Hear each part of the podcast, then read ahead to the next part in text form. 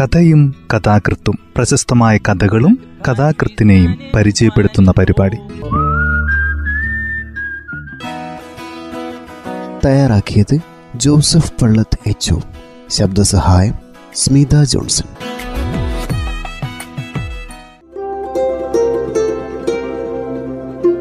കഥയും കഥാകൃത്തും എന്ന ഈ പരിപാടിയിൽ ഇന്ന് സക്കറിയായുടെ എന്റെ അച്ഛൻ എന്ന ചെറുകഥയാണ് പരിചയപ്പെടുത്തുന്നത്.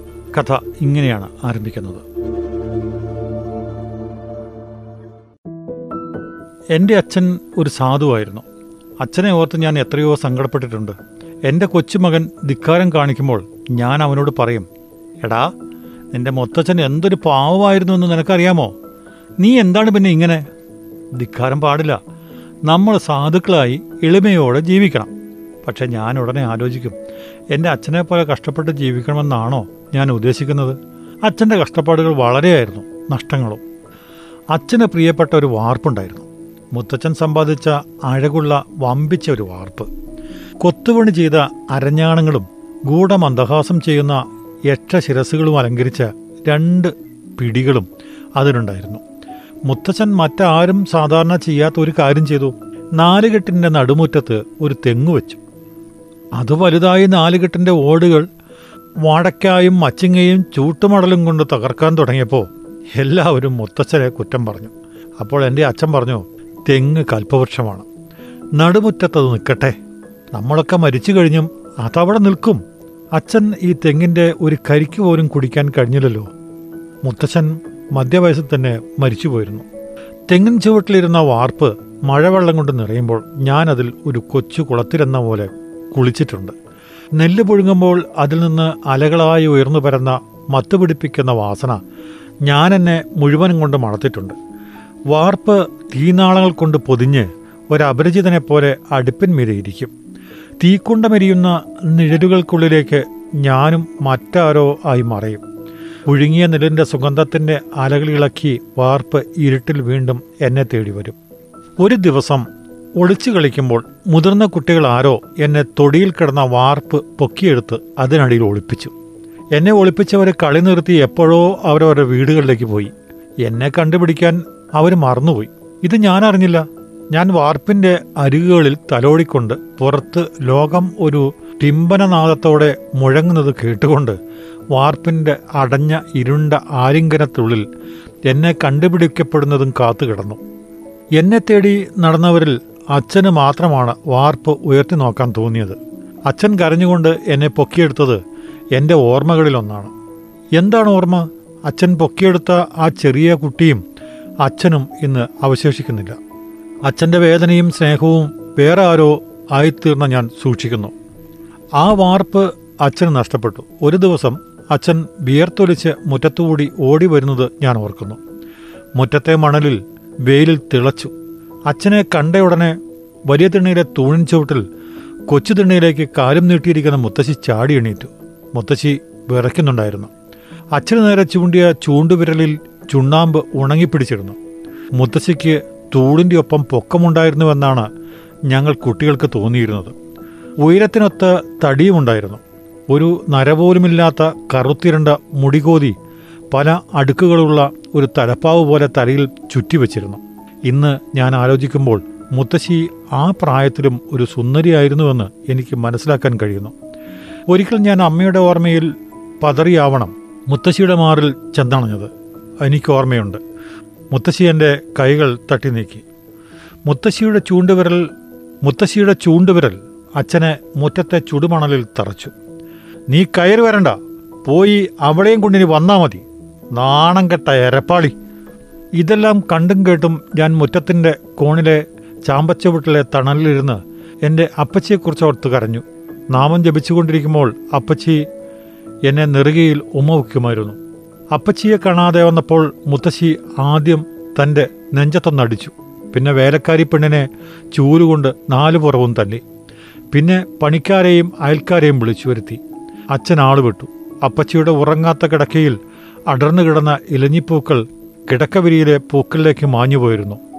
അവ പെറുക്കിയെടുത്ത് എന്റെ മൂക്കിലമർത്തി അപ്പച്ചിയെ വീണ്ടും ശ്വസിച്ചുകൊണ്ട് ഞാനൊരു വാതിൽ പറകിൽ നിന്നു. ഇലഞ്ഞിപ്പൂ വെറുക്കാൻ എത്രയോ പുലരികൾ ഞാൻ അപ്പച്ചിക്ക് കൂട്ടുപോയിരുന്നു. ഒരിക്കൽ അസ്തമിക്കുന്ന നിലാവിലൊരു യക്ഷിയെപ്പോലെ തോന്നിച്ചുകൊണ്ട് നടന്ന അപ്പച്ചി നീ നോക്കരുത് എന്ന് എന്നോട് പറഞ്ഞിട്ട് ഒരു ചെമ്പകത്തിന് മറിഞ്ഞിരുന്നു. ഞാൻ ഓടിച്ചെന്ന് നോക്കി. അപ്പച്ചി എവിടെ കുത്തിയിരുന്ന് ഇലഞ്ഞിപ്പൂക്കൾ പെറുക്കുകയായിരുന്നു. മഞ്ഞുതുള്ളികളിൽ കുതിർന്ന പുല്ലിൽ നിന്ന് ഗൗരവമാർന്ന ഗന്ധം അവിടെയാകെ പടർന്നു. ഒരു നിമിഷം കളയാതെ പോടാ ചാമ്പച്ചവിട്ടിലേക്ക് മുത്തശ്ശിയുടെ ശബ്ദം വന്നെത്തി. അച്ഛൻ തോളിലെ തുവർത്തുകൊണ്ട് മുഖം തുടച്ചുകൊണ്ട് മുറ്റത്ത് നിന്നു.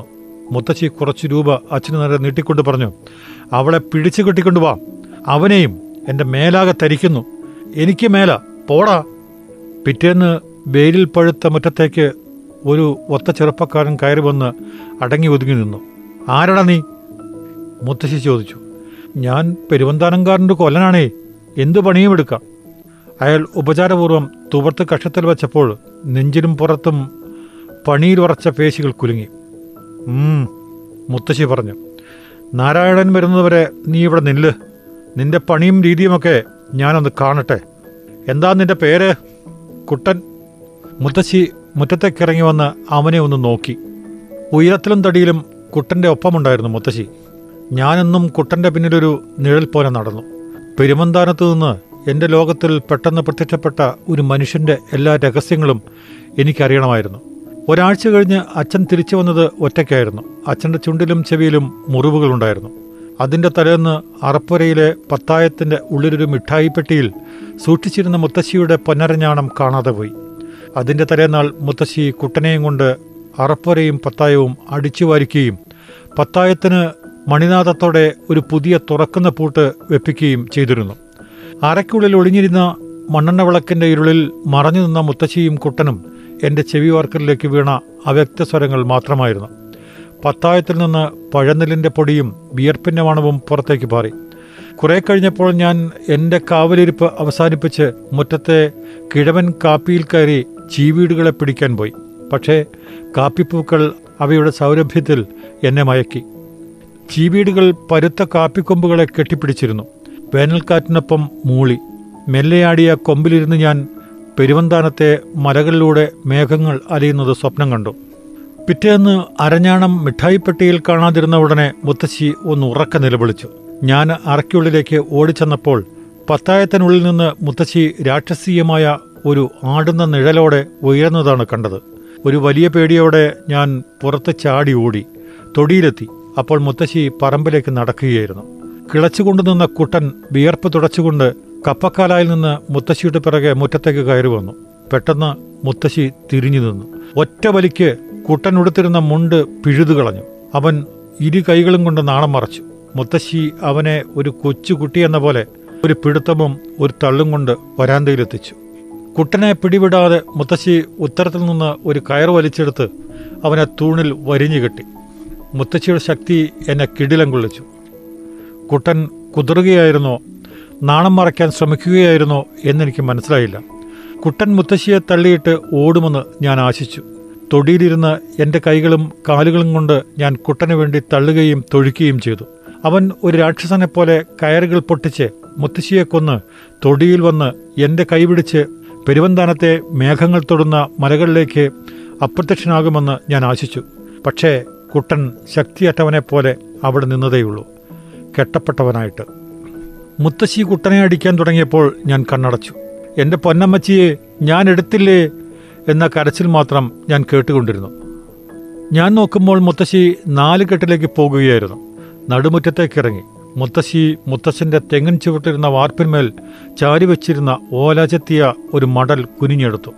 യക്ഷന്മാർ ഗൂഢമായി മന്ദഹസിച്ചു. മടൽ കൊണ്ട് ആദ്യം വാർപ്പിനിട്ടൊരടി മുത്തശ്ശി അടിച്ചു ഒരൊറ്റ മണിനാഥം പോലെ യക്ഷന്മാരുടെ നിലവിളി പോലെ വാർപ്പിന്റെ കരച്ചിൽ മുഴങ്ങി ആ മടൽ കൊണ്ട് മുത്തശ്ശി കുട്ടന്റെ തലയ്ക്ക് ഒന്ന് രണ്ട് തവണ അടിച്ചപ്പോൾ അവന്റെ കരച്ചിൽ നിലച്ചു അവൻ തൂണിൽ നിന്ന് ഒരു പറഞ്ഞ വള്ളി പോലെ തൂങ്ങിക്കിടന്നു. അപ്പോഴേക്കും പണിക്കരും അയൽക്കാരുമെല്ലാം ഓടിക്കൂടി. മുത്തശ്ശിയെ പിടിച്ചു മാറ്റി മുത്തശ്ശി കുട്ടന്റെ അരയ്ക്ക് ചുറ്റും മുണ്ട് വീണ്ടും ചുറ്റിയിരുന്നു. കുട്ടനെ എല്ലാവരും കൂടി എടുത്ത് ആശുപത്രിയിൽ കൊണ്ടുപോയി. മുത്തശ്ശി ഒരു കൂസലുമില്ലാതെ തൂണും ചുവട്ടിലിരുന്ന് മുറുക്കാൻ ചെല്ലം തുറന്ന് അതിലേക്ക് നോക്കിയിരുന്നു. പക്ഷേ മുറുക്കിയില്ല. പിറ്റേന്നാണ് അച്ഛനെത്തിയത്. എന്തിടാവൾ അച്ഛൻ പറഞ്ഞ കഥ ഇതായിരുന്നു. എറണാകുളം തൃശ്ശൂരും കോഴിക്കോടും തലശ്ശേരിയുമെല്ലാം കടന്ന് മഞ്ചേശ്വരത്താണ് അച്ഛൻ അപ്പച്ചിയെ കണ്ടുപിടിച്ചത്. മുറ്റത്തുനിന്ന് അച്ഛൻ അപ്പച്ചിയുടെ പേര് വിളിച്ചു. അപ്പച്ചി വീട്ടിനുള്ളിൽ നിന്ന് ഒരു ചെറിയ സ്വരത്തിൽ പറഞ്ഞു ഞാനിനി വരില്ല ഓപ്പേ. നിന്റെ അമ്മയ്ക്ക് നിന്നെ കാണണം. എനിക്ക് കാണണ്ട. എനിക്ക് സ്നേഹമുള്ളവർ മതി. എനിക്ക് സുഖാണെന്ന് കൊച്ചുമോനോട് പറഞ്ഞേക്കൂ ഓപ്പേ. മഞ്ചേശ്വരത്ത് നിന്ന് അപ്പച്ചി എന്നെ ഓർത്തതിലുള്ള സന്തോഷത്തോടെ ഞാൻ അച്ഛന്റെ മുറിവേറ്റ മുഖത്തേക്ക് നോക്കി നിന്നു. മുത്തശ്ശിയുടെ വാക്കോർത്ത് അച്ഛൻ വീട്ടിനുള്ളിൽ കയറി ചെന്ന് അപ്പച്ചിയുടെ കൈക്ക് പിടിച്ചു. അപ്പച്ചിയുടെ കാമുകന്റെ ആളുകൾ അച്ഛനെ അടിച്ചു. അപ്പച്ചി കരഞ്ഞുകൊണ്ട് കെട്ടിപ്പിടിച്ച് മാപ്പ് ചോദിച്ചു അത്രേ നാണം കെട്ട നാറി നീ എന്റെ മകനായി പോയലടാ എന്ന് പറഞ്ഞുകൊണ്ട് മുത്തശ്ശി അടുപ്പിൽ നിന്ന് ഒരു വിറക് കൊള്ളി വലിച്ചെടുത്തു. വേലക്കാരി മുത്തശ്ശിയെ കെട്ടിപ്പിടിച്ച് വിറക് കൊള്ളി തിരിച്ചു വാങ്ങി. അച്ഛൻ എന്നെ എടുത്ത് നെഞ്ചത്ത് ചേർത്തുകൊണ്ട് തിണ്ണയിൽ വന്നിരുന്നു. കുട്ടന്റെ വീട്ടുകാർ പോലീസുകാരെയും കൊണ്ട് വന്നപ്പോൾ മുത്തശ്ശി നാലുകെട്ടിലെ കട്ടിലിൽ കയറി കിടന്നു അച്ഛനാണ് എല്ലാവരോടും സമാധാനം പറഞ്ഞത്. മുത്തശ്ശി ഒന്നാം പ്രതിയായി കേസ് വന്നു. വക്കീൽ വീട്ടിൽ വരുമ്പോഴെല്ലാം നടുമുറ്റത്തെ തെങ്ങിൻ ചുവട്ടിലേക്ക് നോക്കിക്കൊണ്ട് പറയും ഒരൊന്നാം തരം വാർപ്പാണല്ലോ നാരായണംപിള്ളയത് ഞാൻ കേസ് രക്ഷപ്പെടുത്തി തരാം അതെനിക്കിങ്ങ് വിട്ടു തന്നേരെ. ഞാൻ അഖായിലിരുന്നു കൊണ്ട് നിശബ്ദമായി അലറും ഇല്ല ഇല്ല തരില്ല. കുട്ടൻ കുറേ നാൾ ആശുപത്രിയിൽ കിടന്നു. അവിടെ നിന്ന് നേരെ പെരുവന്താനത്തിന് പോയി. കേസ് വെറുതെ വിട്ടു. അതിനെല്ലാം വളരെ മുമ്പ് അച്ഛൻ അപ്പച്ചിയെ അന്വേഷിച്ചു പോയി. മടങ്ങിയെത്തിയ അന്നു തന്നെ കിണറ്റുകരയിലെ മറപ്പുരയിൽ മുത്തശ്ശിയെ എണ്ണ തേപ്പിക്കുമ്പോൾ വേലക്കാരി പൊന്നരഞ്ഞാണം മുത്തശ്ശിയുടെ അരയിൽ കണ്ടെത്തിയിരുന്നു. പത്തായം അടിച്ചുവാരി അന്ന് ഞാനത് അണിഞ്ഞത് മറന്നുപോയിരുന്നുവെന്ന് മുത്തശ്ശി അവളോട് സമ്മതിച്ചു അത്രേ ഇന്നെനിക്ക് തിരിഞ്ഞു നോക്കുമ്പോൾ മുത്തശ്ശി പൊന്നരഞ്ഞാണം പത്തായത്തിലെ നിഴലുകളിൽ നിന്ന് കുട്ടനു വേണ്ടി അണിഞ്ഞതായിരുന്നു. അല്ലെങ്കിൽ അവനെക്കൊണ്ട് തന്റെ അരയിൽ അണിയിപ്പിച്ചതായിരുന്നോ എന്ന് പോലും സംശയിക്കേണ്ടിയിരിക്കുന്നു. എന്റെ പാവമച്ചൻ എന്ത് ചിന്തിച്ചിരുന്നിരിക്കാം എന്നെനിക്ക് അറിഞ്ഞുകൂടാ കുറച്ച് ദിവസം കഴിഞ്ഞ് എന്റെ നിലവിളികൾക്കിടയിലൂടെ വക്കീൽ ശ്രീധരൻ നായർ അച്ഛന് പ്രിയമുണ്ടായിരുന്ന ആ വാർപ്പും എടുത്തുപോയി. എന്റെ അച്ഛൻ കരഞ്ഞുകൊണ്ട് എന്നെ കണ്ടെത്താനിടയാക്കിയ അച്ഛന്റെ സ്നേഹത്തിന്റെ സാക്ഷിയായ ആ വാർപ്പ് പോലും ഇന്ന് അവശേഷിക്കുന്നില്ലല്ലോ. എന്താണ് അവശേഷിക്കുന്നത് അച്ഛ. കഥ ഇവിടെ അവസാനിക്കുന്നു. സഖറിയായുടെ എന്റെ അച്ഛൻ എന്ന ചെറുകഥയാണ് ഇന്ന് ഈ പരിപാടിയിൽ അവതരിപ്പിച്ചത്.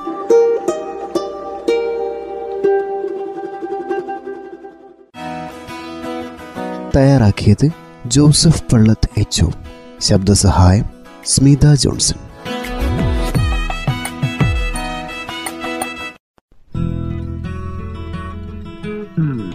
കഥയും കഥാകൃത്തും. പ്രശസ്തമായ കഥകളും കഥാകൃത്തിനെയും പരിചയപ്പെടുത്തുന്ന പരിപാടി.